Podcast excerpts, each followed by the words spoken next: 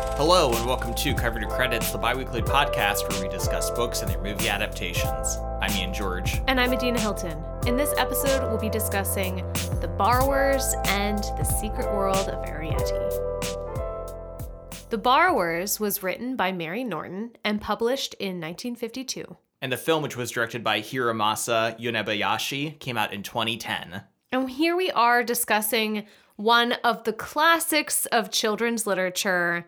We're here with The Borrowers. Is it really that, like, Oh, yeah. high up there? Yeah. Uh, this is like probably one of the all time most enduring children's books. Wow, okay. um, published in the UK originally and then in America. And then the author, Mary Norton, would go on to publish four additional books about the borrowers. It was a wildly popular series. Um, there have been multiple movie adaptations, um, TV series adaptations. There was a really, really iconic, for me anyway, BBC adaptation that starred Ian Holm as Pod. Okay. And I actually grew up watching that because our local library had them on VHS. So we would rent Nice, them nice. from the library, and my sister and I would watch them. And this was our introduction to the world of the borrowers. And this was just so fascinating to us as kids. Um, and speaking of my sister, this is a patron request. My sister, Mm-hmm. Annette, our patron, requested this episode. and since she's a patron, I have to do it. Not because she's my sister, although I might eventually do it, but because she's a patron, we're doing the episode. We show no special privilege to family members or anyone else. It's all money, baby. It's only money. Whoever forks over the cash is family to us. Just kidding. I love you, Annette. But yeah, this uh, has a lot of nostalgia for us. I don't think Annette ever read the books, but I did read the books after we had watched uh, the BBC adaptation. yeah, I had no familiarity with this as movies or miniseries or books. Uh, so it was kind of like all new to me. So in terms of its like impact and, you know, uh, standing within children's literature, I wasn't sure like how highly it ranked, so mm-hmm. to speak. So that's interesting to hear like how I mean, there's been so many adaptations of it. I I know, so I shouldn't be surprised that the book was like wildly popular. Yeah, speaking of additional like adaptations, we are talking here about the Studio Ghibli adaptation of it.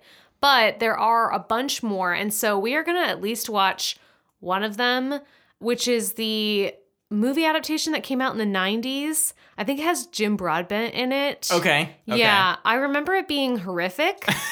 but I'm eager to watch it with you and do a bonus episode. Yeah, because here's the thing. I was like super excited to watch the Ghibli version because like they're so known for their detail and like, Yeah. you know, and so I'm like, that's perfect for this world where like the world of the borrowers is full of like interesting little objects. Mm-hmm. But I was also like, it'd be really interesting to see a real life adaptation and like all the props and like the production value of it and like kind of seeing how they bring you into that world too. So Yeah. I'm sure the special effects though when they're used are probably quite terrible.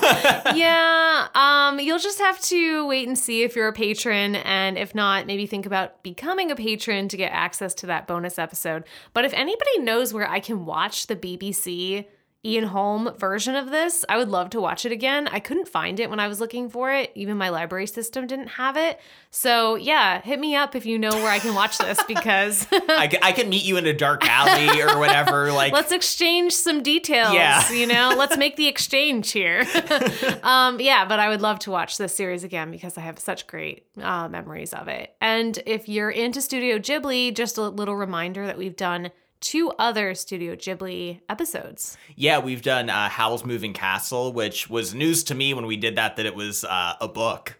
And we also did uh, Nausicaa of the Valley of the Wind, which was based on a manga that Miyazaki did himself. Yeah. So it's interesting because the manga for that is like obviously very faithful in a lot of ways, but also the manga is like what, nine volumes? Yeah. And the film like tried to do pretty much all of it in like one movie. So they they are very different. So both are interesting episodes in their own way. Yeah, so go back and uh, listen to those if you have the chance. But I guess we should actually start talking about this episode, Ian. Yeah, let's get into it. So, starting off with the book, Yeah. the book begins with kind of this really interesting framing device for the whole story, Mm-hmm. which is a young girl named Kate who is helping an older woman named Mrs. May? May, Yeah. Like work on a quilt. Mm-hmm. I kind of forget their relationship. I think she's like a great aunt or something. Yeah.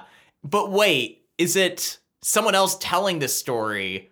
It's someone Kate told this story to, right? I don't know. It's, it's a little confusing. At the very beginning, she says Kate is hardly a character, so it's Yeah. someone that Kate told this story, and Kate is hearing it from Mrs. May. Yes.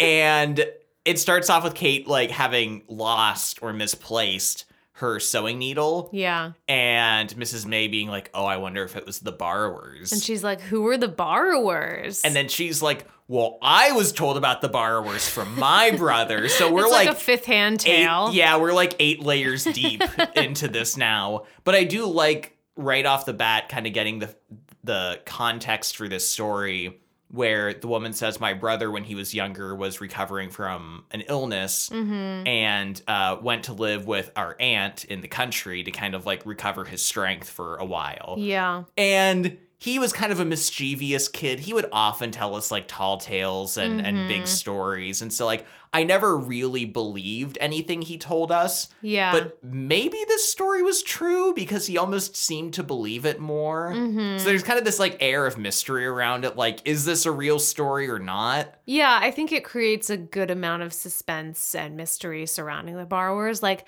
they could they could exist, right? Mm-hmm. Like it's possible. Have you really searched every single house? Yeah, and it kind of gives a really strong argument at the beginning where I love Kate is like, uh, how do factories that make pins stay in business? Yes. People always are losing pins.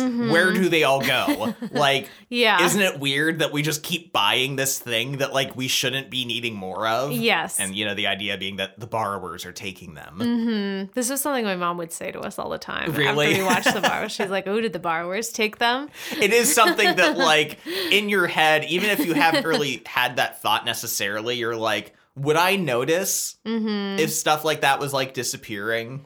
Yeah, and the movie doesn't have this frame narrative at all, but we do get a little bit of a voiceover from the boy in the story who is the main character in, you know, both the book and the movie. In the book, he's just called the boy. We never get his name. Okay, I was wondering about that. And in the movie, he's called Sean, at least in the English dubbed version of uh, The Secret World of Arrietty. So we get in the movie um, Sean's voiceover kind of talking about, you know, being sick and being sent to the country um, to live with his aunt for a while. And so a similar situation of this boy entering this house. Yeah.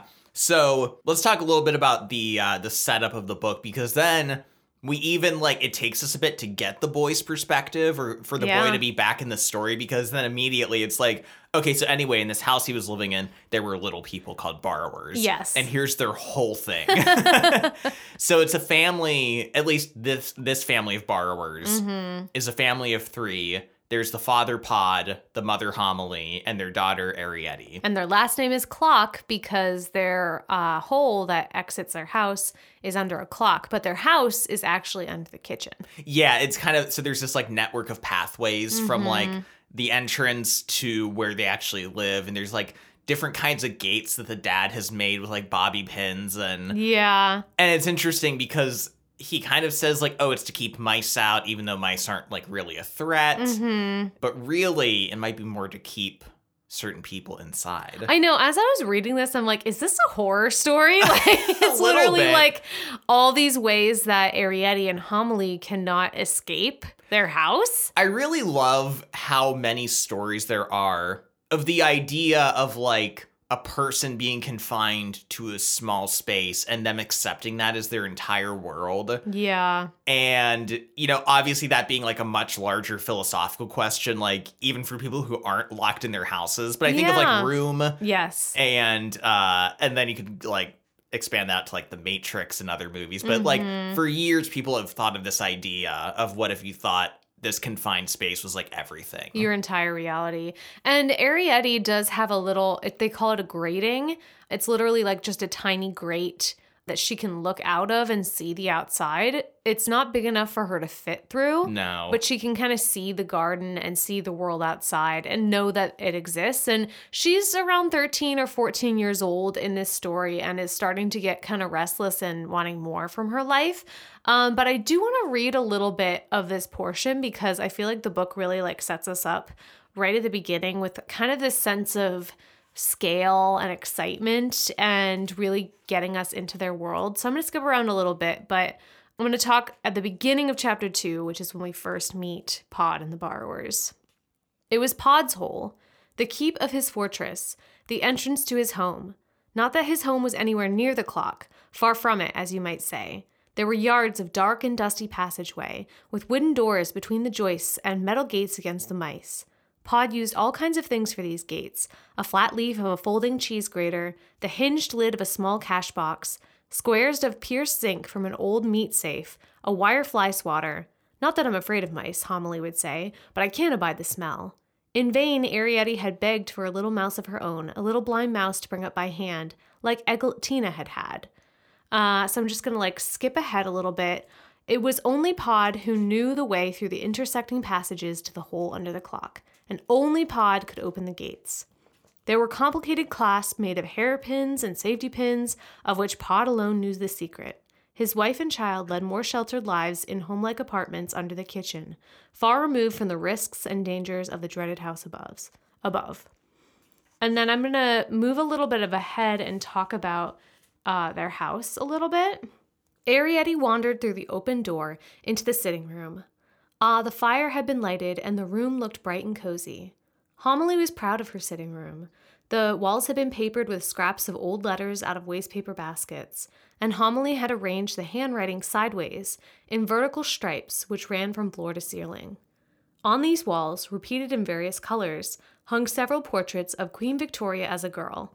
These were postage stamps, borrowed by Pod some years ago from the stamp box on a desk in the morning room.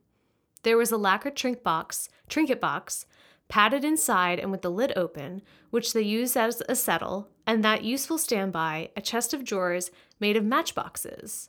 There was a round table with a velvet, red velvet cloth, which Pod had made from the wooden bottom of a pill box, supported on the carved pedestal of a knight from the chess set. The knight itself, its bust, so to speak, stood on a column in the corner where it looked very fine, and lent that air to the room which only statuary can give. so that's just like kind of a, a snippet of the story and like the setting. And I really think uh, Mary Norton really creates a scene Oh really my god, well. yeah, so and just well. describing like all the little things that they use for their house. Yeah, all of the details and like even how they like rearrange things and make things and like how Mm-hmm. At one point I think they said they made like a hairbrush out of a toothbrush, like an old Yeah. toothbrush, the bristles and uh and you know it's funny, most of it still translates and reads well even though this was written when In the 50s. in the 50s, but there are the occasional mentions of like something being made from an old meat safe. Yeah, and I'm you're like, "What?" What is a meat safe? That's where you go when you don't want people to steal your meat. Ian. Yes, obviously. Not refrigerated, who cares? Yeah. yeah, there's like several mentions of things though that have kind of like over the years have become obviously like out of fashion. You're like, I don't know what this thing is. Yeah. But it even kind of adds to the time and place though. Yeah, and it feels quaint and cute, right? Yeah. for sure. Um, so we have this little setup. They've got this cozy house, um, but at this time in the book, at least, Pod has been seen. Yes, which is like the greatest sin, or I shouldn't say sin, but kind of almost the worst thing that could happen to a borrower. Yes. Which is when they're out among the house, which I don't know if we like specifically said what this is, but basically they steal things that they need. Yeah, Either to furnish their home or just kind of little luxuries, but mostly like food, Supplies. necessities like that. So when Pod was out getting a teacup for his wife, he was spotted on the curtains by the boy because they didn't even know there was a boy in the house or anything Yeah. like that.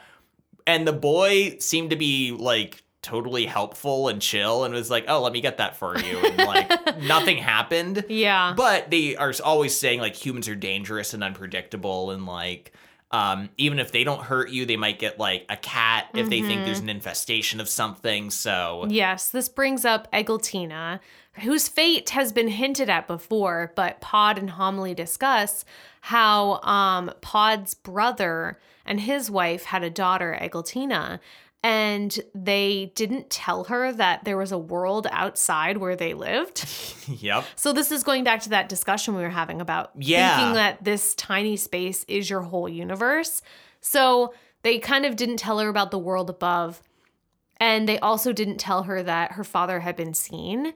And because her father had been seen, the humans did get a cat. Eglantine was like, I don't believe that this is my reality. And so she snuck out And then they never saw her again. And the assumption is that the cat ate her. Yeah, which is pretty fucking metal. Yeah, it's pretty horrific. it is. Uh, so yeah, the stakes are like very high in this story in a lot of ways Mm-hmm. in terms of like life or death. And even though like Arrietty has like a general idea of like the world above and what her dad does when he goes borrowing, like they decide to like sit her down and kind of like explain it more thoroughly. Yeah, and they also want to tell her that he's been seen because if they get a cat, they want her to be aware because Yeah. Had no idea, Yes. right? Um, so they do, they sit her down, and during this discussion, they're like, we have to be even more careful. I don't know if we should go out as much anymore. And Arrietty kind of breaks down and it's just like, my life is really boring. yeah, and she is like, I want to go borrowing. Like, I want to be out there. And at, Mm-hmm. at first, the dad is like, no way. Like, I, I'm capable of doing it on my own. But it's actually Homily who kind of convinces him otherwise. She kind Yeah. of says, like, listen, if anything happened to you or both of us, like, Arrietty needs to be able to like get by on her own. Mhm. And also, like, if she's able to help you, we might not have to leave because of the boy Yeah. seeing you. So it's it's she's like kind of doing it a little bit for selfish reasons. Yeah. But but really she, you know, does seem to be wanting uh Arrietty to be happier and, you know, Mhm. being out in the world where she seems to enjoy things. Yeah. So at this point in the book, they're like, okay, well, next time Pod goes borrowing, uh, Arrietty will go with him. And let's talk about the movie a little bit because we begin uh, differently. We see the boy coming into the house. He is walking through the garden. There's a cat, there's a crow, and there's maybe a cute tiny girl in the garden. yes, that he spots for maybe a moment. yeah. And we follow the tiny girl who is Arrietty Mm-hmm. as she is returning home with her what, Bay leaf. her bay leaf and, and her other herb. mm-hmm. Kind of like narrowly escaping the cat. Yeah. here's the thing is that like and i feel this way about the book too is that like the whole borrowing inside the house seems like this big dangerous thing Yeah. but i'm like i feel like it's way more dangerous for her to be outside Absolutely. where there's a cat and just like wild animals and she's just like I know. a field mouse Exactly. And in this version, so in the movie, Arrietty just comes and goes outside all the time. There is a similar grating grate situation um, under the house, but Arrietty is like the grate is big enough or Arrietty is small enough that she can fit through it. So, you know, she's just popping in and out. She's bringing in herbs for her mom. Her mom is like, whatever, you can go and come and go as you please. But at this point, Arrietty has not gone borrowing inside the house yet. Let's talk about their uh, home setup in the movie, their, though. their dwelling. Yeah. I really love this because it feels very Ghibli, right? Definitely. Whereas like the book house is under the floorboards of the kitchen Mm-hmm. and it feels like very cozy and quaint, but like confined. There's like essentially one window. But in the film version, their house is kind of like situated within a pile of bricks yeah. under the kind of under the foundation of the home. hmm So it's kind of in this like crawl space under the house, but like it feels like it's within nature, right? Yeah, there's crickets down there. Yeah. There's little like bugs and insects and like plants growing. It is very a lot more connected to nature. Like Arrietty is free to come and go. And yeah, this just feels like classic Ghibli. Ghibli is so always like integrating nature into their stories, whether thematically or just like Mhm. visually. Yeah. So this felt like very like a very uh, obvious change for them to make. Yeah, they have a fake window, which is just a picture of like an ocean scene and then Yeah. a picture of a night scene. I, it was just so funny to kind of notice this and realize that, oh, like, oh, yeah, it can't be a window. Like, Yeah, this has to be like just a picture. Looking out over the ocean. Yeah. but like just i mean all the details within their home all these like matte paintings of this like uh i i spotted uh i'm sure you did too the knight yes. the bust of the knight that is mentioned in the book but also just like oh a spool of yarn for a stool like at one point you see uh pod's workshop which is Mhm. just full of like large pieces of tools and Yeah. it's just like there's so much rich detail just in every shot Yeah, it was definitely like perfect for a Ghibli adaptation. Yeah. So at this point, Arrietty, uh, as we're introduced to her in the film, you know, was out running around outside, but we're told that that night is going to be her first night getting to borrow with her Mhm. dad. Yeah. And in the book, it's, you know, a different situation, but the same setup where it's going to be like her first night going out borrowing with Pod. Yeah. So, and uh, her parents in in the version that we watched, which is the Walt Disney Mm-hmm. American voice acted version, Amy Poehler and Will Arnett play Yeah. uh, the parents. which, interestingly enough, this version, I think, from what I read, this dub came out in 2012, Okay. And this was the year that Will Arnett and Amy Poehler uh, divorced. Oh my God. And so I don't know when they did the voice acting or like when any of this happened, but like it was just funny because I'm like, oh, they were married at one point. I'm like, I wonder where this like fell in Yeah, in the that timeline. timeline. it's funny too because like both of them have had a career in voice acting, but like Will Arnett has especially known for like BoJack Horseman now. Okay. Yeah. But like he is so subdued in this role. I think he's like kind of perfect for it. He does great with just like the single Monosyllable. Yeah. grunt grunt responses. He's a typical Ghibli man. yes. Reminds me of the baker husband yes. in, the baker husband. in Kiki's delivery Kiki's- service. Yeah. Who like I think Says nothing. yeah, maybe has one line. That's what we like to see in a man. yes. Quiet, kind of not a himbo, but like Yeah. similar energy, you know? Yeah, very supportive, but in a quiet way. Just like a brick of a man Yes. who's there to help his wife and like contribute nothing verbally. And then, of course, we get Homily, play, you know, by Amy Poehler in this American voice acted version. And she's just always like, oh my gosh, I hope everybody's okay. Like, oh, oh no, like what's happening? and just like their character designs are so well matched. Like her hair is kind of frizzled. She's kind of um thin and kind Yeah, of like wiry. Mm-hmm. Wiry, yeah. Like w- while Pod is just kind of like I a said, like solid a, man. a block of a man who says hardly anything. uh, but let's get into their their night of borrowing. yeah, I love this. Might be my favorite part of It's, the movie. it's so good. like you know pod takes her out into these passageways between their house and the rest of the bigger house and there are these like nails that are kind of like steps over this like dark cavern below them yeah, and then there there it looks like there are these heavy duty staples that they're climbing up like a ladder. Yeah. they're up inside the walls. They kind of have like different like.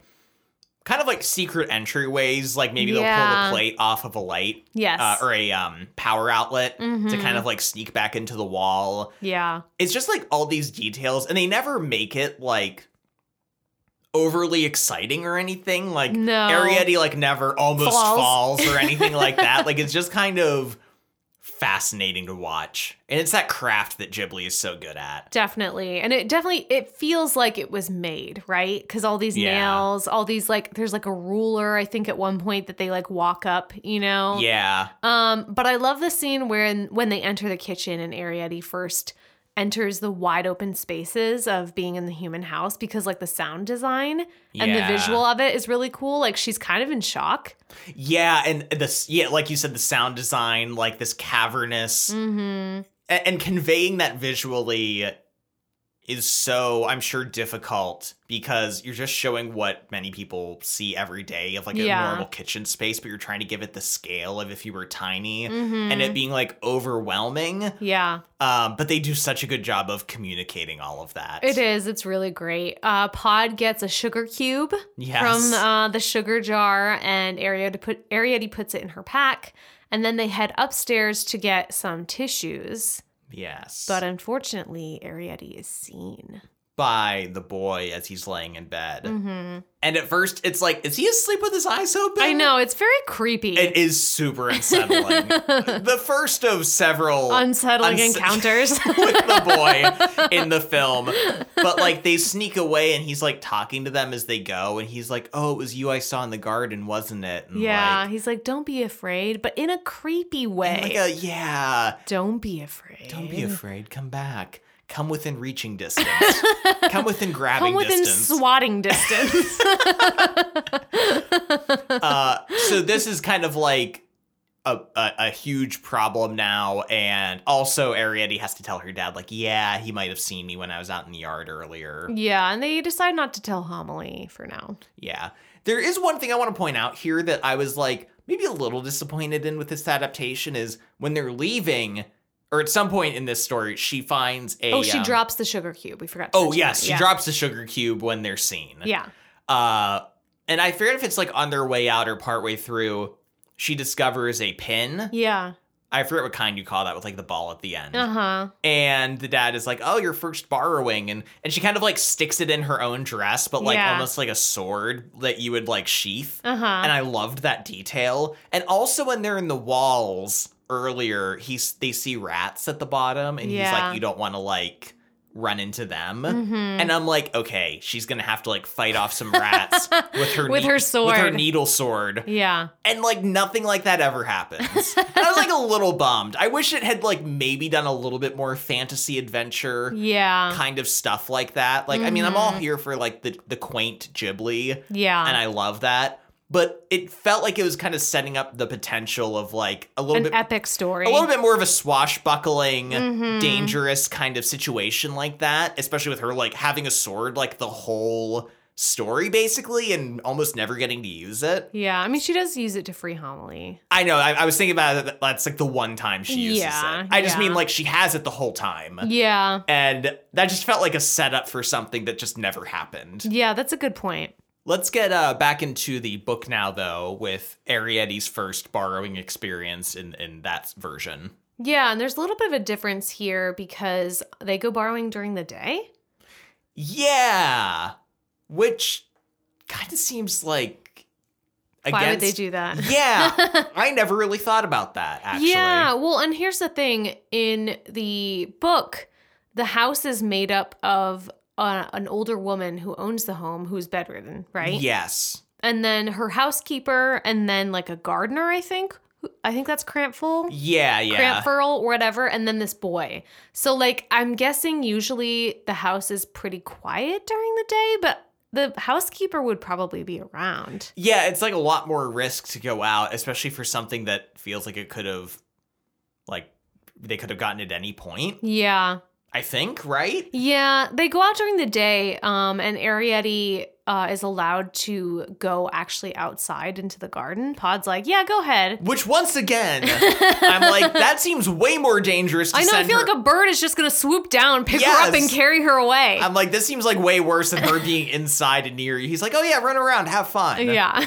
uh, so while he's there, he's getting bristles from the, uh, which maybe they're getting it from the outdoor mat. I thought it was Oh, yeah. inside, Mhm. but if it was, but he's with that. He's not within eyesight though of what's going on.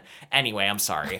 um, while he's busy working, uh, Arrietty's outside, and whoops, there's just a whole ass human boy there that she like didn't see. Yeah. and she's been seen. Yep. And she ends up talking with the boy, though. It's interesting that in the book we never find out his name. Yeah.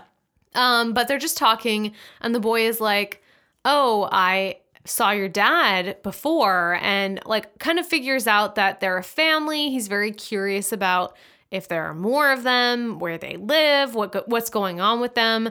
Um, and this is just like one of the funniest scenes to me because the boy is clearly like.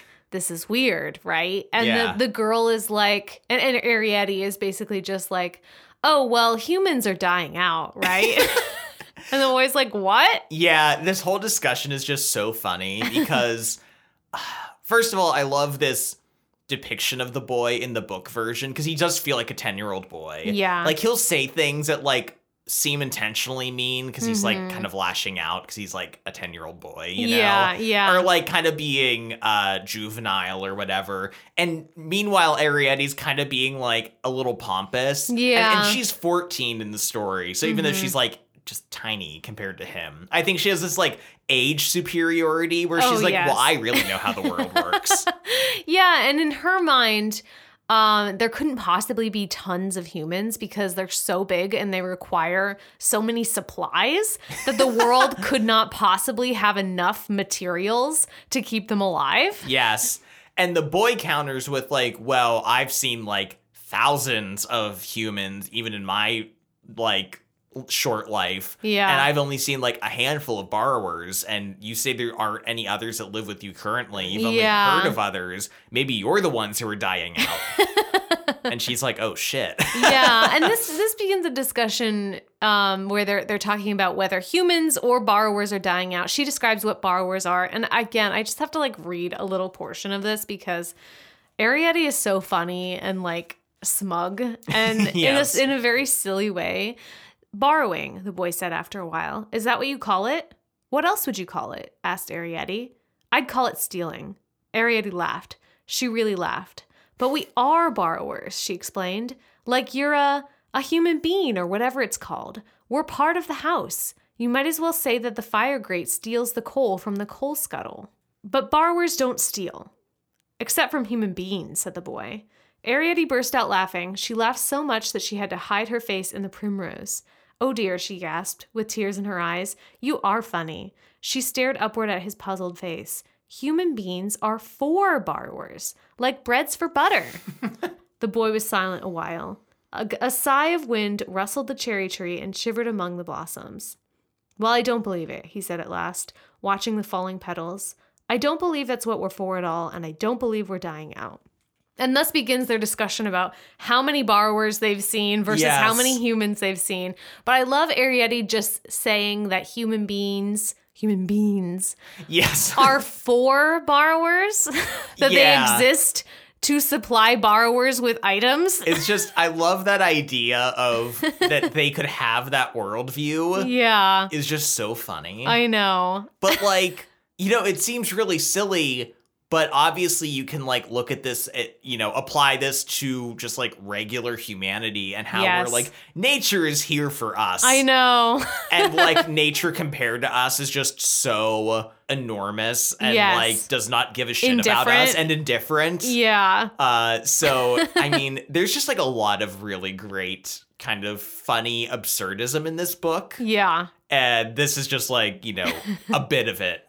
Yeah, and I like so they do Arrietty does kind of get upset because she does get worried that the borrowers are dying out. And the boy agrees to bring a letter from her to their aunt and uncle who are living in a badger set somewhere across the field. Yes. So he's like, I'll find them. I'll bring a letter to you, to them. It's much too far a journey for Arrietty or her parents to make. So that's kind of their plan right now. Um, but we should talk about though, like the borrowers that used to live in the house and kind of what Arrietty's experiences are with other borrowers. Yeah, you know, this book it, it's funny because there's like there's not a ton of plot Yeah. and it's not a very big book, but like a large portion of the book is just kind of like dedicated to world building to an extent. Yeah. But it's so effective at it. It is. Like by the end of this book, I'm like, there's so much more to this world that like I want to read the others I know. because it's so interesting and fascinating. Yeah. So Arrietty was told by her parents, and is kind of told throughout the story more and more that there used to be other families that Mhm. lived in this house, like a lot of other families, and some more direct family members that used to live like within their home under Yeah. the kitchen, right? Yeah. And the more she learns about him and the more the reader reader learns about it, the more just like funny and absurd it becomes. I know. I love the names because they're all named after where the, they live, where their house is, right? Yeah. These borrowers. So we have the Overmantles, who Yeah. um uh were in the morning room. Mhm. So because it was the morning room, the only things that they had there to eat were breakfast foods. yes. and so they were kind of like gluttonous in that way, or just Yeah. like only eating like the best foods. yes. And meanwhile, the the harpsichords Yes. uh lived in like the, it- what's it- drawing the room. drawing room, and so they were constantly like getting the last dregs of like alcohol in glasses And, like, afternoon tea. Yes, and only like the finest things, and like homily, the mother talks about like their their styles, how they were like much more influenced by like high society. Yeah. Probably because they could directly see them more. Or, more visitors coming for afternoon tea and Yes. having events. And this is, I think, the heyday of the borrowers in this house, right? With all these families, is also corresponding to the heyday of the house, right? Because we're talking about a grand old English country house, right? Mm-hmm. Where there were parties and there were children and there were a lot of people that lived in this house, a lot of servants that kept it up. And so there were was a lot of food available. Yes, There was a lot of rooms that were open and not shut up so that there were more opportunities for borrowers to live. And so as the house kind of declines and the family members grow up and move away and the house kind of diminishes so do the borrower families all kind of leave Yeah, you know, they're not having parties anymore, so the um the harpsichords who live in the drawing room don't have as much, so they have to leave. And Yeah. The families eventually start to like move away, even disappear. Some of them are seen. Mm-hmm. Uh, their aunt or their uncle, when he was borrowing, was seen on the mantle. And after they were seen, and then the the daughter was taken by the cat, Mm-hmm. they left. yeah Um, but I just kind of love this like reflection on society. Yeah. And and you know how Arrietty's family, you know, the clocks, yeah they live under the kitchen. Mhm. So they're more directly tied to like uh, the servants Yes. and like the food and like the the kind of more homely connection. yes And so they feel more blue collar. yes yeah And and and you know the mom is always, you know, when she talks about these other like fancier families, like you can tell that she's kind of resentful Yes. Yeah, and she felt like she had to prove something. And I think too, uh, Homily's family, I forget what her family was. Were they the downspout or the, possibly the downspouts? the downspouts? I don't know. um, but she, I think, even came from a lower background than Yes. even like the clock family. And I think like we're saying like the they live under the clock, so there's a little bit of an elegance to them, but really they're underneath the kitchen, like you said, which is like very safe. Yeah. You know? And also, like you said, very like kind of servant class, working class style. Yeah. But, you know, like we said, there are other families that are kind of like on the outskirts of the home and kind of live more like lower class lives and are kind Mm-hmm. of like looked down upon almost like where Homily came from and her family. Yeah, but by the time we're reading this story now, everybody has moved away, and the only people they know that might still be alive are the aunt and uncle in the Badger set. Yeah. So it is kind of like raising this question of like, are the borrowers like dying, Dying out? out, yeah. And also the mom is like freaking out about possibly having to emigrate Yes. and leave the home because like they're talking about like, oh my god, if we lived in a badger hole, like what things could we have? Like would we be cooking outside? Would we would we be eating bugs? Yeah, how would we live? And you can tell, and she takes a lot of pleasure out of like making a nice home for them, keeping things nice for them, feeling like they they aren't living, you know, outside. Yes. and having like a proper home. So I think this is really important to homily. Um, so the thought of moving is really scary. Uh the drain pipes. Yes. I don't know if that's the her family, but that that was the name of the one family was the drain The pipes. drain pipes. Yeah. uh, let's move back into the movie. So they were seen by the boy on their borrowing, and she dropped the sugar cube uh, on the floor of the boy's room. And the next day, she's out. And this is like classic Ghibli, this scene. She's just like sitting outside. Yeah. She kind of plays with a bug briefly. Yeah. And it starts to rain. And once again, the sound design is so beautiful. Like the rain feels like heavy and loud. Yeah. Kind of like from her perspective. And she sees the boy walk up to the grate Mhm. and leave the sugar cube out for her with a little note. Yeah. She doesn't take the sugar cube and she eventually tells her parents about it. And this is where they finally have to admit to homily what happened. Yeah. And the dad is like, don't take the cube because then he'll know that where we live and where he like he can find us. Um, so she doesn't take it at first. No. But then she is very curious. But then she does take it. and she takes it. and all the note said was you forgot something. So like I don't know like there was no additional information. No, it wasn't like meet me at this spot. Yeah, information that wasn't already implied by the leaving of the sugar cube. yeah, I love this part though when Arrietty climbs up the vine to Oh get to the boys' window on the second floor. Once again, the animation in this movie, I think it's like so good because it's like inventive in a way that I can't think of another Ghibli movie where like they're having to not invent physics, but really think about the physics of how things move. How this house is laid out. Yes, and but like w- with Arrietty being a small character, like climbing up leaves, right? Yeah. Like, what's the how much do the leaves give and bend and like, Mhm. uh, the or water droplets on them. yes, or like when the dad was climbing up the um table earlier with tape on his hands, Yeah. and like the way the tape rolled off, like that animation of it. Mm-hmm. Just oh, those details are just just chef's, Chef's kiss. kiss. They're so good. Arrietty climbs all the way up onto the roof and ends up sneaking into the boys' window. throws the sugar cube back at him and is like, here. Um, he hears her and kind of sees her shadow, but she won't come out um, to see him. And he's just asking who she is, if she has family. And he seems very lonely and kind of mentions like it must be nice to have a family. Um, would you want to be friends? Yeah. I really like how she's hiding behind the leaf during this whole conversation. And he never really gets to see her. And I kind of Mhm. like that, you know, even though he does understand what she is. Yeah. Uh, there's a whole incident with a crow that sees her on the window ledge and like flies through the screen door. and- Trying to attack her. and he like kind of grabs her and like holds her behind his back. yeah. And she sneaks off when the uh Housekeeper. the housekeeper shows up and swats the bird away. And so like even though he even like held her in his hand, He didn't see her. No. Yeah.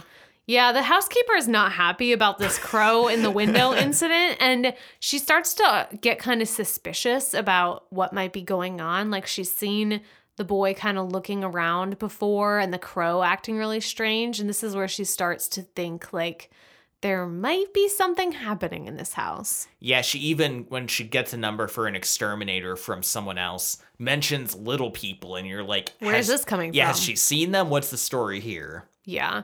Uh, when Arrietty is leaving the boy's room, though, Pod sees her. Her dad Yeah. sees her, and he's kind of like, "You can't do this." And she she says, "The boy doesn't mean us any harm. He's really nice. He just wants to be a friend." And he said, "You can't do this again. This is too dangerous." And then later tells Homily, "We got to move. Like this Yeah. this situation is escalating." Yeah, and so now the whole, you know, need to move kind of seems to be like escalating Yeah. with the family. Yeah. Uh, let's go back to the book. So Arrietty, you know, has left the note for her aunt and uncle for the boy to find. Yeah. And it's kind of a whole like it took her a while to get it to him and she wasn't sure if he'd keep checking for it. hmm And so one night she sneaks out and goes to talk to the boy Yeah, in his room. and discovers that he not only got the note, but he left it for the aunt and uncle hmm and got a reply from them. Yeah, and the reply is really creepy. Super weird. It's like send Aunt Lupy back or something. and it's like all misspelled. Yeah. Just because they don't know how to write correctly, but like still. Yeah, so implying that the aunt left at some point, maybe to come back to the house and has not returned. Yes. But like this is evidence for Arrietty and the family that, you know, their uncle at least is still alive. We should also mention here that this subplot gets no resolution No. in this book. I know, we're like, what happened? I know. I need to know what happened to the aunt. Uh, I'm guessing one of the other books like addresses it. Like, Yeah. I, I'm guessing it dives into this mystery a little bit. But uh, yeah, there's no you, like they talk about it later on, but like you Mhm. never find out any more information. Yeah, Pod does find Arrietty talking to the boy though. And then this begins this discussion when they get back to their house. And Pod is kind of I like this part in the book because Pod is being really realistic with Arrietty. And Yeah. and she's like, he's sweet. He just he got the letter for me. Now we know like that uncle our uncle is safe and blah blah blah. And Pod is like, the boy knows where he lives. You told him where Yeah. he lives. And she and he's like, and now he knows where we live. And she said, No, I never told him where we live. And he said, But in your conversation when you talked about borrowing, you talked about being under the kitchen. yeah. So like he knows where we are. And just kind of that that like dawning horror, I think, of like if this was a bad person Yeah.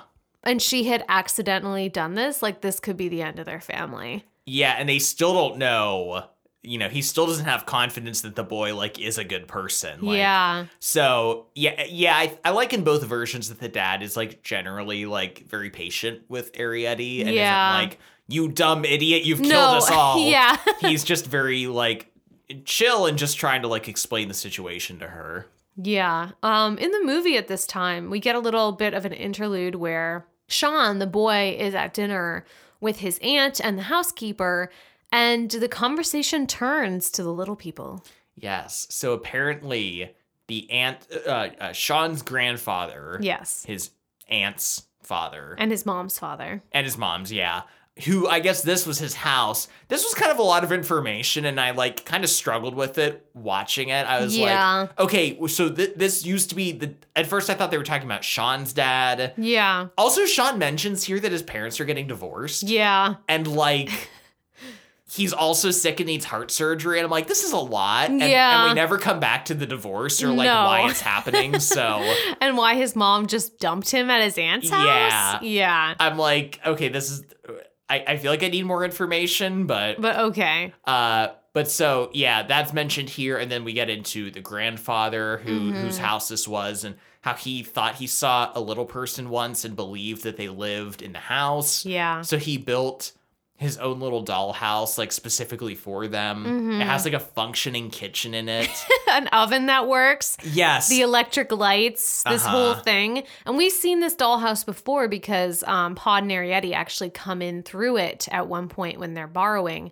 And Pod tells Arrietty, this stuff is not for borrowing. yeah. Like they would notice if we took any of this stuff. Which is kind of interesting and different than the book. Because in the book they do take stuff that's like in dollhouses or like a like a doll's tea set, like that kind Yeah. of stuff that, you know, the There's aunt- no kids there anymore. Well, yeah, and the aunt is bedridden and it's not really like valuable stuff. Mm-hmm. Yeah. So they are kind of they do have discretion. Yeah. But they are more willing to take stuff if they don't think anyone's really gonna notice. Yeah, exactly. But in the the film, the dad kind of makes it a moral stance and kind of says like we don't take anything that like we don't absolutely need, Mm-hmm. essentially, and especially stuff that they might notice is gone. Yeah, and the aunt kind of implies that like the dad, her dad, and Sean's mom, like always believed that the little people would come and use the dollhouse, and that they were like devastated when nobody came. and I'm like, okay, like that's Yeah, a lot. Maybe like get over yourselves a little bit. Yeah, th- there's a lot to this. yeah, Uh, also, we should mention that in the book, the aunt who is bedridden gets kind of drunk on wine every night. yeah, And Pod the dad actually goes and like hangs, out, with her. Yeah, hangs out with her and talks to her because she believes like he comes out of like the decanter for the wine and Yeah. that she's just he's just like Hallucinating. yeah, a figment of her imagination, but like they'll just hang out and chat and Yeah. it's like almost like an escape for the dad. I know. I'm like, is this his like side piece? Like he goes up and hangs out when he's tired of listening to homily, like complain. Yeah. it's just this like really funny dynamic and funny how, you know, for as much as Pod is like humans are dangerous, like you have to be Yeah. careful. And he's like, He has all these exceptions. yeah, but he's like, she's chill, she's drunk, like she's just having a good time. Yeah, exactly. But in the film, we also get another portion here where the dad was out. He's trying to like figure out a path for where they're going to emigrate to. Yeah. And he twisted his ankle and was rescued by another borrower. Yes, young Spiller. Uh, and if you've read the Borrower stories, uh, you know that Spiller is actually a character that is introduced in the second Borrower's book, The Borrowers Afield. Spiller is kind of like a wild borrower. He was separated from his family at some point, so essentially had to raise himself. Yeah. Just and he lives outside. He's wild because he doesn't live in a house. He just lives out in nature Yeah. The movie and i think the book describes him that way too. It's been a long time since i've read it. But like kind of in in animal skins right? Very yeah, like indigenous. very indigenous feeling which i don't love. But like there's a other book with like gypsy characters in it too. Oh, so like this is the 50s in england. Not that the us is any better but this is what we're dealing with people.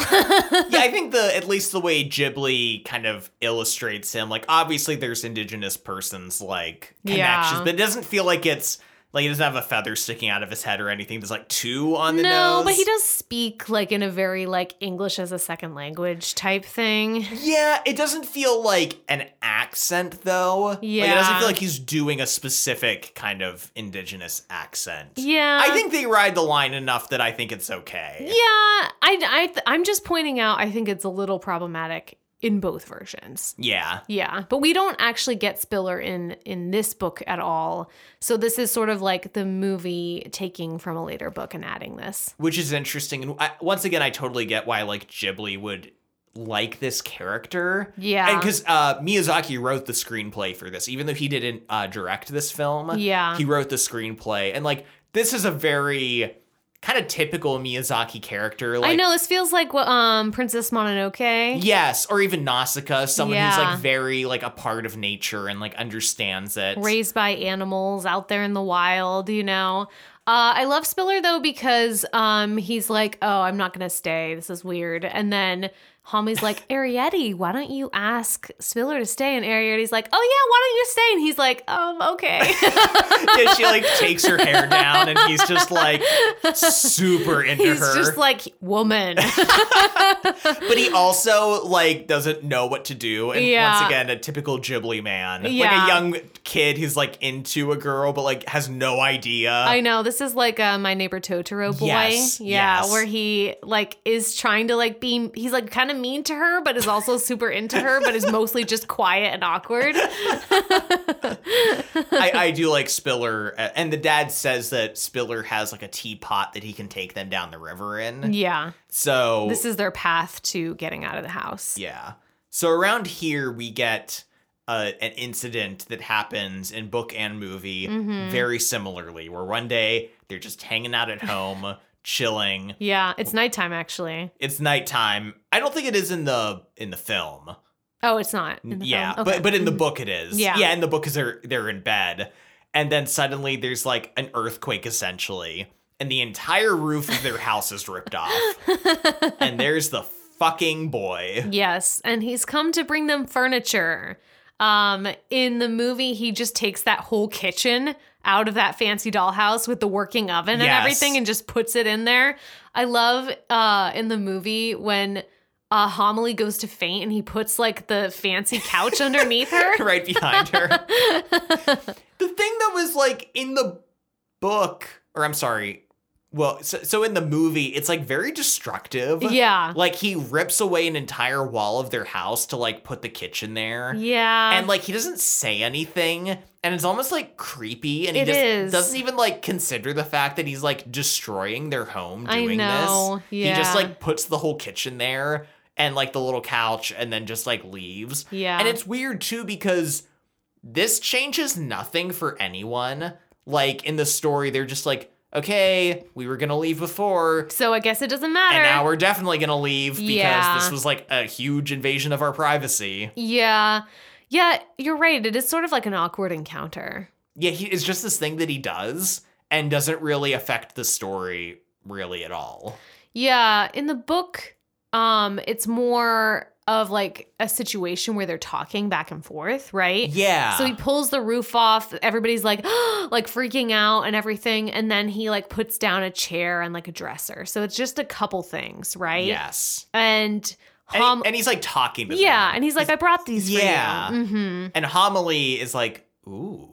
Because it's all this stuff in a dollhouse that they didn't even know existed. And it's like They all can't really get nice. to it. Yeah. And she's like, what else can you get for us? Mm-hmm. And so it begins this like uh kind of stretch of time Yeah. where the boy is like taking stuff from the dollhouse and then also beginning to take things other things from around the house and he Yes. returns each night he lifts up the same floorboard so like it's it's a recurring thing he's not like destroying the house No. he just lifts up a floorboard and like leaves these things for them Mm-hmm. and homily become becomes like a little mad with power Yeah, she's constantly rearranging their house and asking Pod to help her move things, and Pod is like very tired. I He's like, I just want to go to bed. Um, where it also tells us that Arrietty at this time is going to hang out with the boy, and she's reading to him actually. oh yeah yeah Which is really sweet. So we're led to assume that a lot of time passes here. We don't know how long, um, because the book definitely just like skips ahead. But it is Yeah. sort of like a peaceful and a golden age, as they say. Yeah, because the dad never imagined a time of borrowing like this. Yeah. I think the book says. Mhm. Unfortunately, though, because they begin to take nicer and nicer items, eventually the housekeeper begins to notice these disappearances Yeah. and becomes suspicious and is like trying to figure out who's taking things. Mhm. She even suspects the aunt at one point. She's like, is she fucking with me? I love that. I know. Too. I do too. But so the housekeeper at this point is trying to figure out what's going on in the book. Yeah. So let's go into the movie and kind of take us through the end of the movie plot. yeah, because things kind of escalate at this point. Yeah, the housekeeper in the movie who has been suspicious for quite some time. We don't really know why.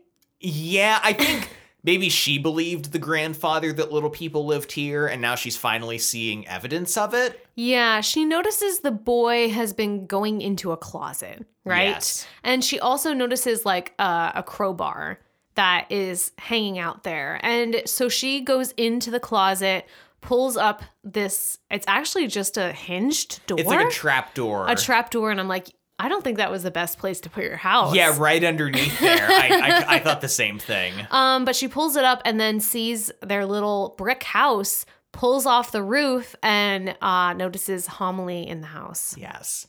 And she's super creepy. And I just want to say, too, that like the way Ghibli is able to capture the scale Yeah. of both like the regular world and the small world is like so good. Like when the roof gets ripped off in both scenes, it feels like a real house roof getting ripped off. yeah, and, like, what that would feel like. and dust and loudness and like it kind of being a terrifying experience and Yeah. like and once it like and like animation being so I feel like I said that weird animation being so suitable for that kind of story yeah.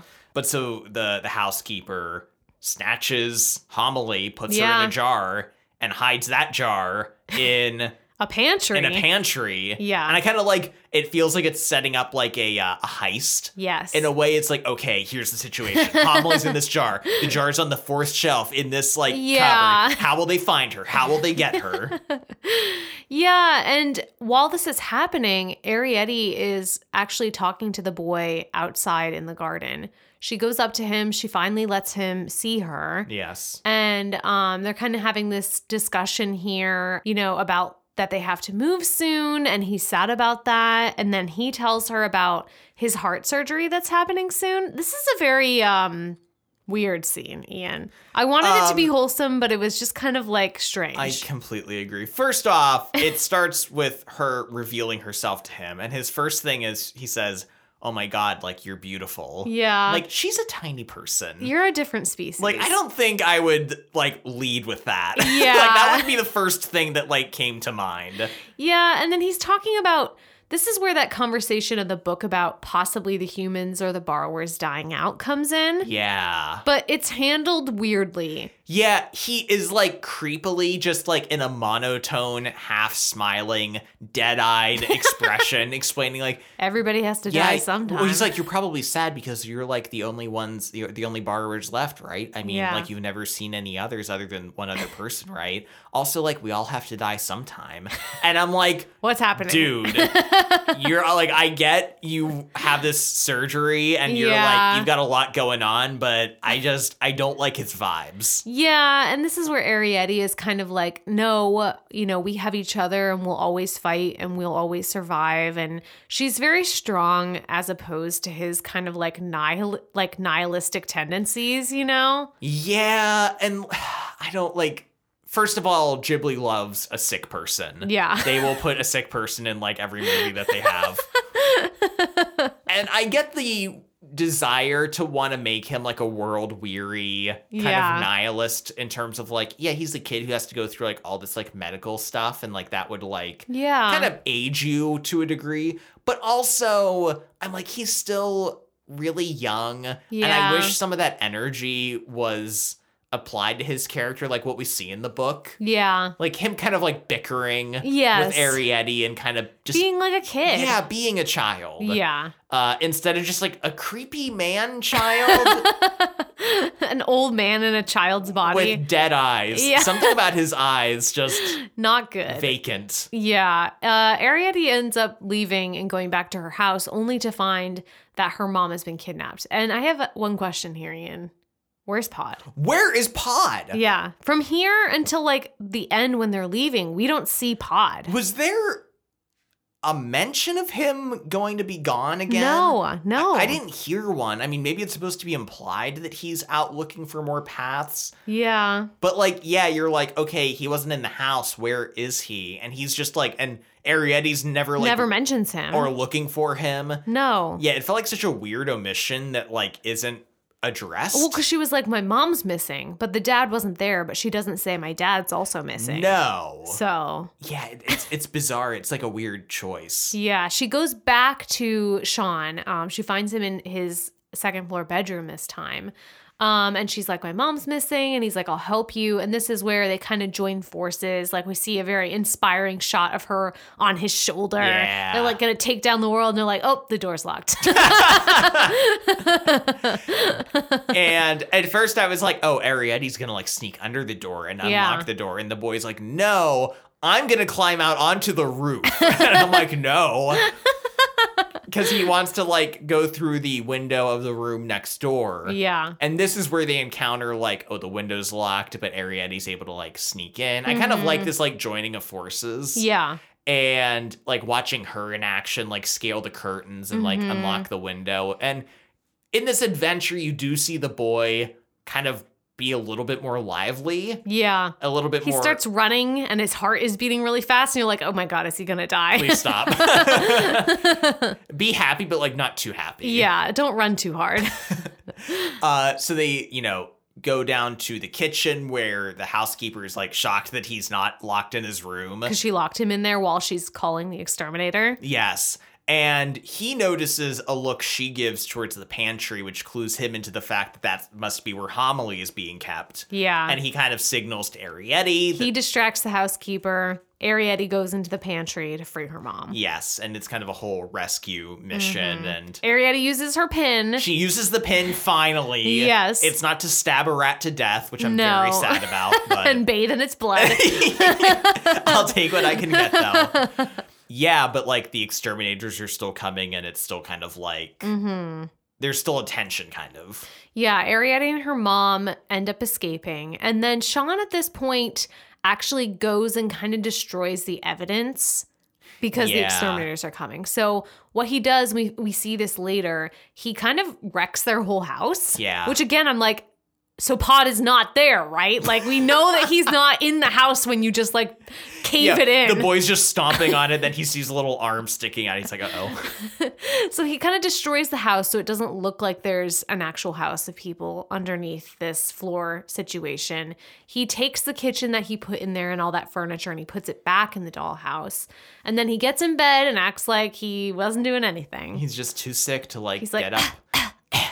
uh, the housekeeper, in trying to like prove the existence of little people to the exterminators and to the aunt, Yeah. is like running around and is like, Screaming. oh my god, this the house is gone. What happened? Like, oh, Where's my tiny lady? where's my tiny lady? She's like, yeah, just like losing her mind. Yeah. And it's so funny because, you know, it, it it's played for laughs. And like, even though the aunt was kind of the antagonist, like, or the not the aunt, the housekeeper, you're still kind of able to laugh with slash at her at this point. Yeah. The aunt didn't seem to believe anything she was saying. Yeah. But then she goes upstairs to the dollhouse. to the dollhouse, looks in the kitchen, notices, like, smells the teapot, and looks inside and notices, like, a tiny tea leaf Yeah. in the teapot. And she goes, Oh my God, my, my father was right. Little people do exist. and I'm like, That's all the evidence you needed? I'm like, The, the, The boy. Sean could have put that there. yeah. But she's, and I'm like, also, your housekeeper thinks she's losing her mind. And you're happy to let her believe that? yeah, if you, like, believe her, you should tell her. Also, why did you never try to stop the housekeeper from like calling the exterminators and causing all this craziness? I like there's just like it's such a weird thing to include that the Yeah. aunt suddenly believes. yeah, But meanwhile, all this other stuff with the housekeepers going on. I know. I thought it was strange. I, I agree. Uh, Arrietty, Pod, and Homily at this point have their packs of stuff. They're going, it's nighttime. They're leaving through the garden and they're meeting Spiller down by a river. And they're going to take his tea kettle boat down where there is there are other borrower families, possibly um, their relatives. And Sean is able to say a final goodbye to Arrietty. The cat who so far has been kind of an antagonist to Arrietty, but very sweet to Sean and seems like a nice cat overall, Yes. decides to be sweet and lead Sean to where Arrietty is so they can make a final goodbye. I loved this part with Me the cat too. and I just like the know. cat being good. Yeah. So Arrietty and uh, Sean get to say a final goodbye. Once again, like it's kind of Romantic? yeah, but just like even just overly sentimental in a way that doesn't quite feel earned. Yeah, he's very much like my heart is strong now because you're in it. You've inspired me to like not want to die. Yeah, Um and I'm like, you two haven't spent a lot of time together. Yeah, and I know you're lonely, but like there's got to be more in your life than this. Like Yeah, like their their parting feels like really dramatic and like kind of like like melodramatic to the point where and sad. Arrietty's crying. Yeah, and she like gives him and like I'm fine with like the token, like Yeah. her giving him the hairpin, but like it should be a little bit more like, hey, this was fun, you know? Like Yeah. I hope everything goes well for you. Like Take care. thank you for helping I'll me. always remember you. Yeah. Yeah. Keep it a little light. Yeah, like two people meeting at summer camp, you'll probably never see them again. You know, you're like, Yeah. that was fun. Okay, But yeah, his whole like my heart is strong because you're in it. I'm like, ah, it's too much. like it. It's Yeah, too much. could be the translation. Um, that's always a possibility. I was also wondering with the boy if um like the voice acting yeah. was not great or could have been done better. We actually found out there's a British dubbing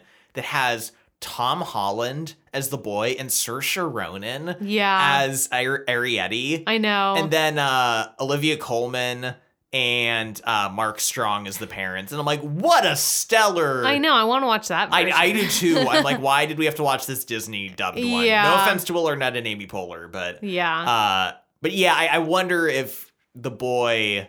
I don't think anyone anything would have fixed his dead eye stare, but I but think the voice could have been. I think the voice could have been a lot better. Yeah. So that's the end of the movie. Shall we go back to the book now? I just want to say that I love the end credits with the tea kettle. Oh yes, them traveling. Yeah, floating down river. Just Yeah. very quaint, very cute. It is very and we get like a little moment of Spiller still being like really into Arrietty, which I just love. I love a Ghibli boy who's in love but does not know how to handle it. Yeah. But yes, let's uh let's go to the book. Yeah, so we already talked about how the housekeeper was getting suspicious. She's noticing items in the house that are going missing, right? And this is because Homily and the boy and the situation are kind of like it's getting carried away, right? And just to reiterate, I love that the boy bringing them things has led to this escalation that led to the housekeeper Yes. ultimately discovering them. Unlike in the movie where she's just suspicious already. Yeah, and the boy bringing the. I mean, I guess he left hints at where they were because he brought them but to she had kitchen. already called the exterminator at that That's point. it, it. Feels like much less connected. Yeah. and I think I love thematically what happens more in the book. yeah, so Mrs. Driver, who's the housekeeper, actually sets an alarm at night. Yeah, So she can kind of sneak around because she thinks it's happening at night. She wakes up in the middle of the night and hears a noise in the kitchen, and so it goes down. And she can tell when she gets there that like someone has just left, right? yeah, And she sees like an item on the floor and also like a sliver of light underneath the floorboards. And that's of course um the clock family. And she ends up pulling back the floorboards. The item near the stove is like a little chair or something. yeah. And she sees like a flash of like people, and I love this because she's like, It's in her perspective at this point. Yes, and she's like not even sure what she saw. Like Yeah. she thinks it's like little people, but like she thought there were like Hundreds of them? hundreds of them instead of just three. And she's like up on the table, like screaming. Yeah. Uh, the groundskeeper ends up like forcing his way into the kitchen to check on her. yeah. And he checks out the hole and is like, I don't know, it looks like a bunch of garbage and is kind of just kicking it around. And there's like doll furniture. He's like, the boy's probably like made a nest for like his weasel that he's like convinced that this boy has. yes. and, and so he's not convinced, but the the housekeeper is like, I'm calling an exterminator. We're like getting to the bottom of this. Yeah. Meanwhile, we go to the boy's perspective, and he's upstairs in his room and he's really scared. He had just left the kitchen because he heard the housekeeper coming. He waits a long time to make sure nobody's awake, and then he sneaks back down to the kitchen. And he's really worried about the borrowers. He opens the floorboard back up, and they're down there and they're like, she saw us. We have to move now. What are we going to do? And the boy is very much like, I'm so sorry. I didn't mean for this to happen. How can I help you? I'll help you get out. Like, I can bring stuff wherever you go. Like, I can bring you supplies. They kind of start forming this plan to to leave and for the boy to help them leave when the housekeeper comes back. Yes, she comes back into the kitchen. Mm-hmm. And the way it's described, the boy like looks away from the borrowers for like two seconds, and when he looks back, they're gone. Yeah. And we're told, and we kind of like pull back right out of the Mhm. story a bit, back to Kate and Mrs. May. Mrs. Yeah. May telling the story, and she kind of goes like, "And that's the end." Yeah. and Kate's like, "What?" And she's like, "That's the last time she He or he ever saw the borrowers Yeah. in that moment." And Kate's like, "That can't be the end of the story." yeah. And Mrs. May is like, "Well, I mean, it kind of is, but it also isn't." Mm-hmm. And so then she kind of explains further from the boy's perspective what happened after that. Yeah, the boy was taken up to his room, locked in his room for days, right? This Yeah. woman is just bringing him his meals. I'm like, is she he's shitting in a bucket? Like, what's the situation Yeah. here? Um, but he's locked in his room. He's going to be going back to India soon, so he doesn't have a lot of time left.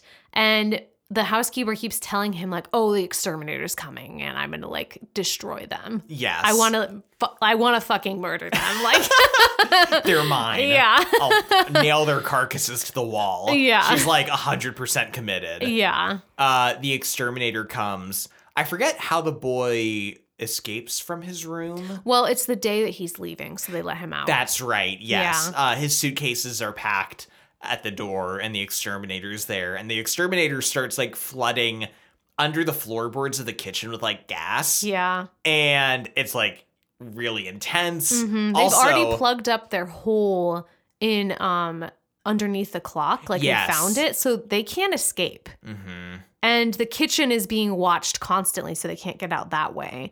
Um, so they're the borrowers, as far as we know, are trapped underneath yeah in the kitchen um, and in this house, and then the poisonous gas is coming in. so the boy steals a pickaxe Yeah. runs outside Well, first he tries to um, break through the hole under the clock. Oh god, that's right. He's like hacking away Yeah. at the wall. Yeah, but it's been like cemented in. Yes. So he can't do anything. Mhm. So then he runs outside and manages to pry the grate Yeah. off of uh kind of that sub basement Yeah. area. And he disposes of the pickaxe, which I think that's alluding to like another book. I know. There's like a mention of like, oh, it would cause trouble that, later. that pickaxe caused a whole lot of trouble later, And but like, like, when? we're never told. Yeah. um, but he never sees them escape. yeah. But he hopes that they did. Yeah. And Mrs. May, who I did find it a little confusing between like who was speaking when, Yeah. because you're getting like dialogue within the story and then Mrs. May speaking and Kate speaking, but hmm Mrs. May essentially saying that like I believed that they escaped and they Yeah. went on to live in the Badger Hole with like the aunt and uncle and all Yeah. that stuff. And she even mentions that uh, one summer later, when she goes there as a child to visit, she kind of looks for the borrowers. yeah. Um, based on what her brother told her and the stories that he told about this little family. She brings like supplies out to like the field near the Badger set. Yeah, like coffee and Yeah. uh, sugar and Things like that. Yeah, and and leaves them for the borrowers. Mm-hmm. And she says they were gone the next day, but she's like also like anyone could have come by and, and taken them. Yeah, she also claims that she could smell cooking Oh near the. Badger set, which I love this idea that that the borrowers are cooking nearby. And she also found a book that possibly was Arrietty's diary or one of Arrietty's books that she wrote in.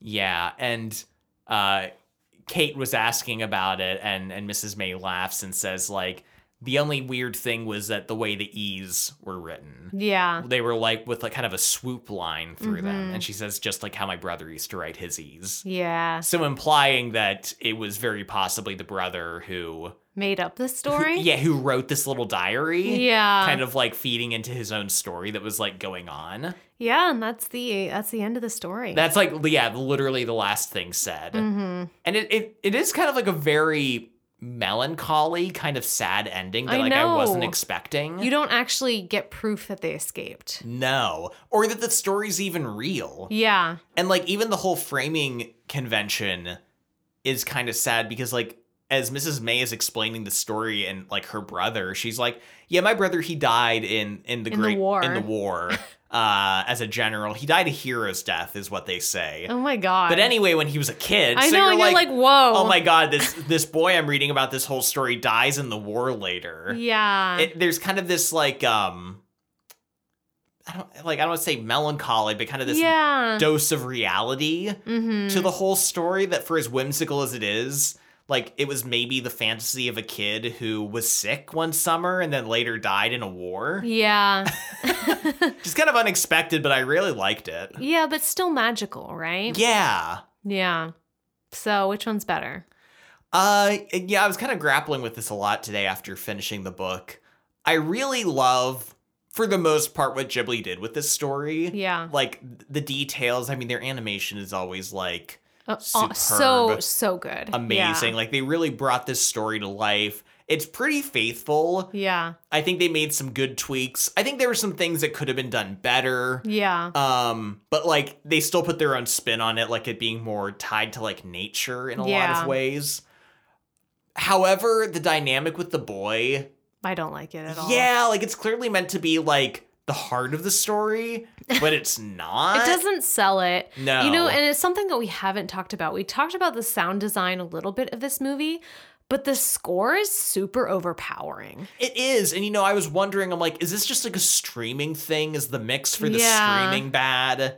Um But it felt more like orchestral than a lot of Ghibli.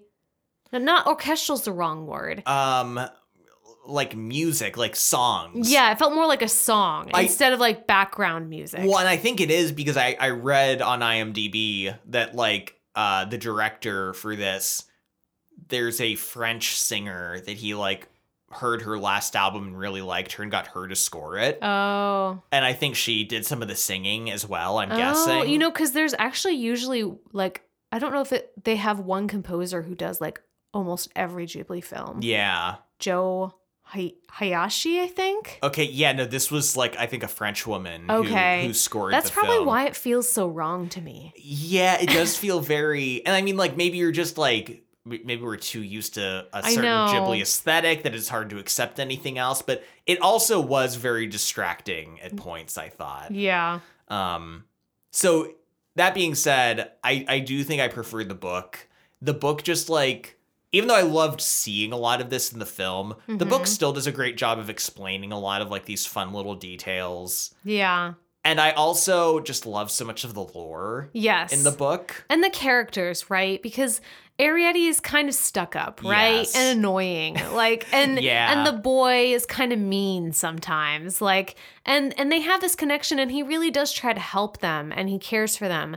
But it doesn't feel like he is now going to live through a heart surgery because of her, you I- know? yes, yeah. and you know, we've talked a lot about like Ghibli character tropes. Yeah. And there are some amazing characters in Ghibli films. Oh yeah.